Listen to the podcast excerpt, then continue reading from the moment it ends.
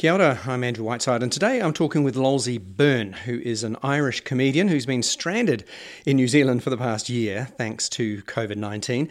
In this interview, we talk about what she's been doing while she's been here, how she was stalked by a man, and everything else that's going on in her life.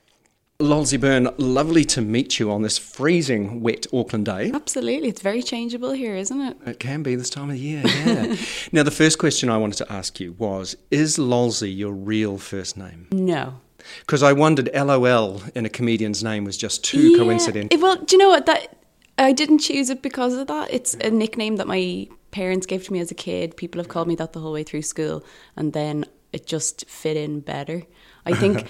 I had an incident a few years ago where someone using my real name flew from America to Ireland, came to my job that I worked in, and convinced my boss that he was an old friend who needed to get in touch with me very quickly because an emergency had happened. And of course, my boss was like, "Well, yeah, of course."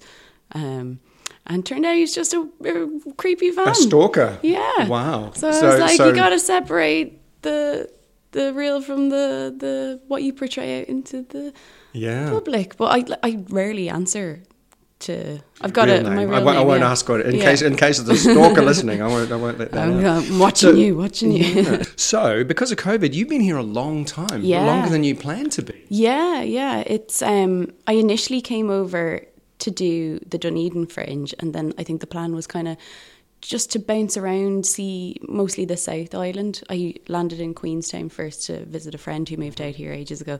And then while I was in Queenstown, apocalypse now, so my original plan was to go home by at least July to celebrate my 30th birthday and then do the Edinburgh Fringe.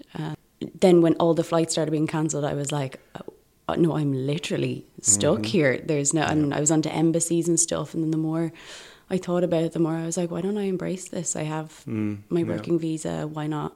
And we have electricity here and Netflix. Exactly. Exactly. So you were rescued by cousins, family cousins. Yeah. And so you were just before the interview, you were saying, so you've got work other than gigging. Yes. Comedy really pays the bills, So it's been quite an interesting experience for you. And I know you were saying that you found the comedy community really embracing and supportive. Oh, it's just, it's an absolute dream. My first, so I done a couple of open mics, and I knew coming over here I don't have a following.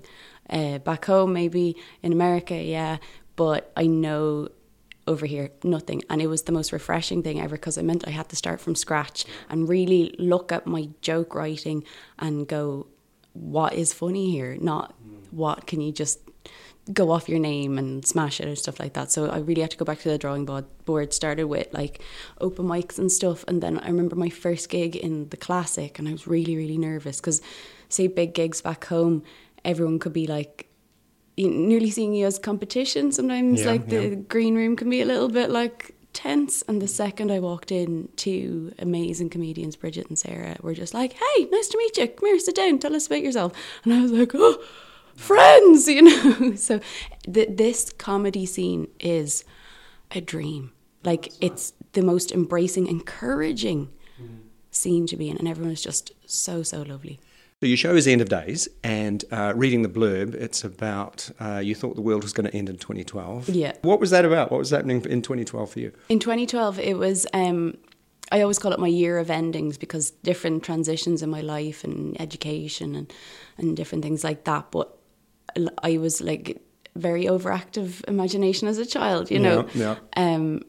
And I'd seen a documentary like as a child about the end of the world happening in 2012, and it always sat with me.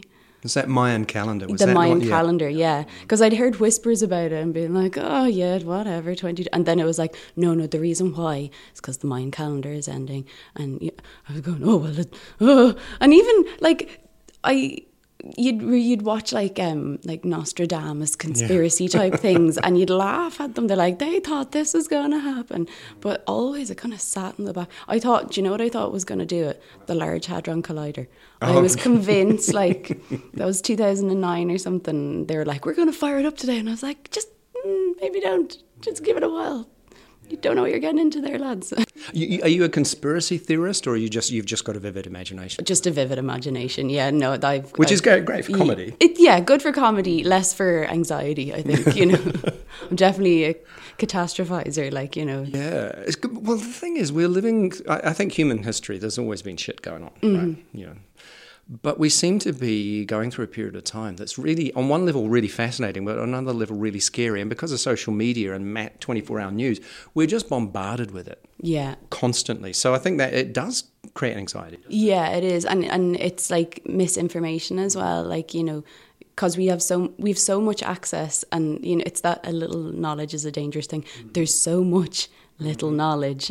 And blatant lies, though, too. You know, that's the thing. Absolutely. Yeah, so. I saw an amazing meme today where it was like a pyramid, and it was like high school diploma, associate's degree, bachelor's, master's, PhD, and then like this tiny thing at the top of the pyramid was like Facebook post from a friend with no qualifications.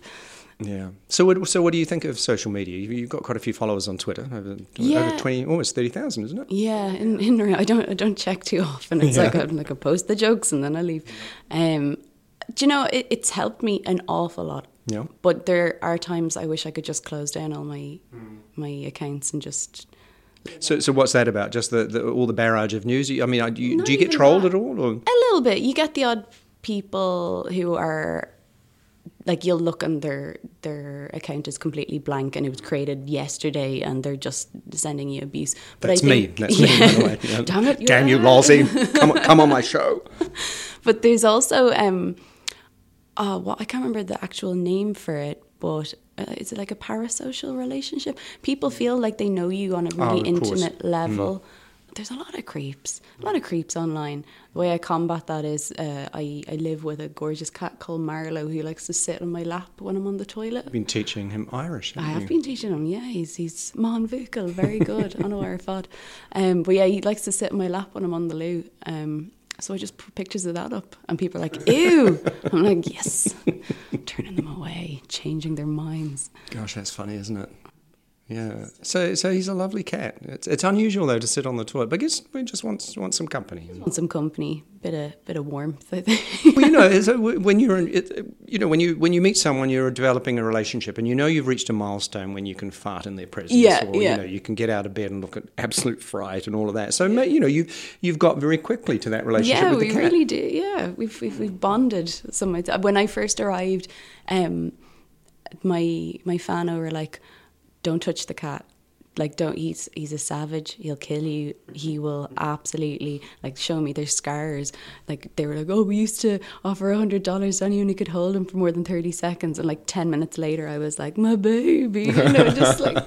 Have you ever had a really awful moment on stage? Somewhere where you either bombed or it was just like, oh, my God, this isn't working. What was your kind of. Oh, I've had a few of them. I've had, like, it's hard to pinpoint one because, you know, like. I think you always want to put your best face forward and tell everyone about your best gigs, but like everyone has bad gigs. Everyone has shockingly bad gigs, like, you know.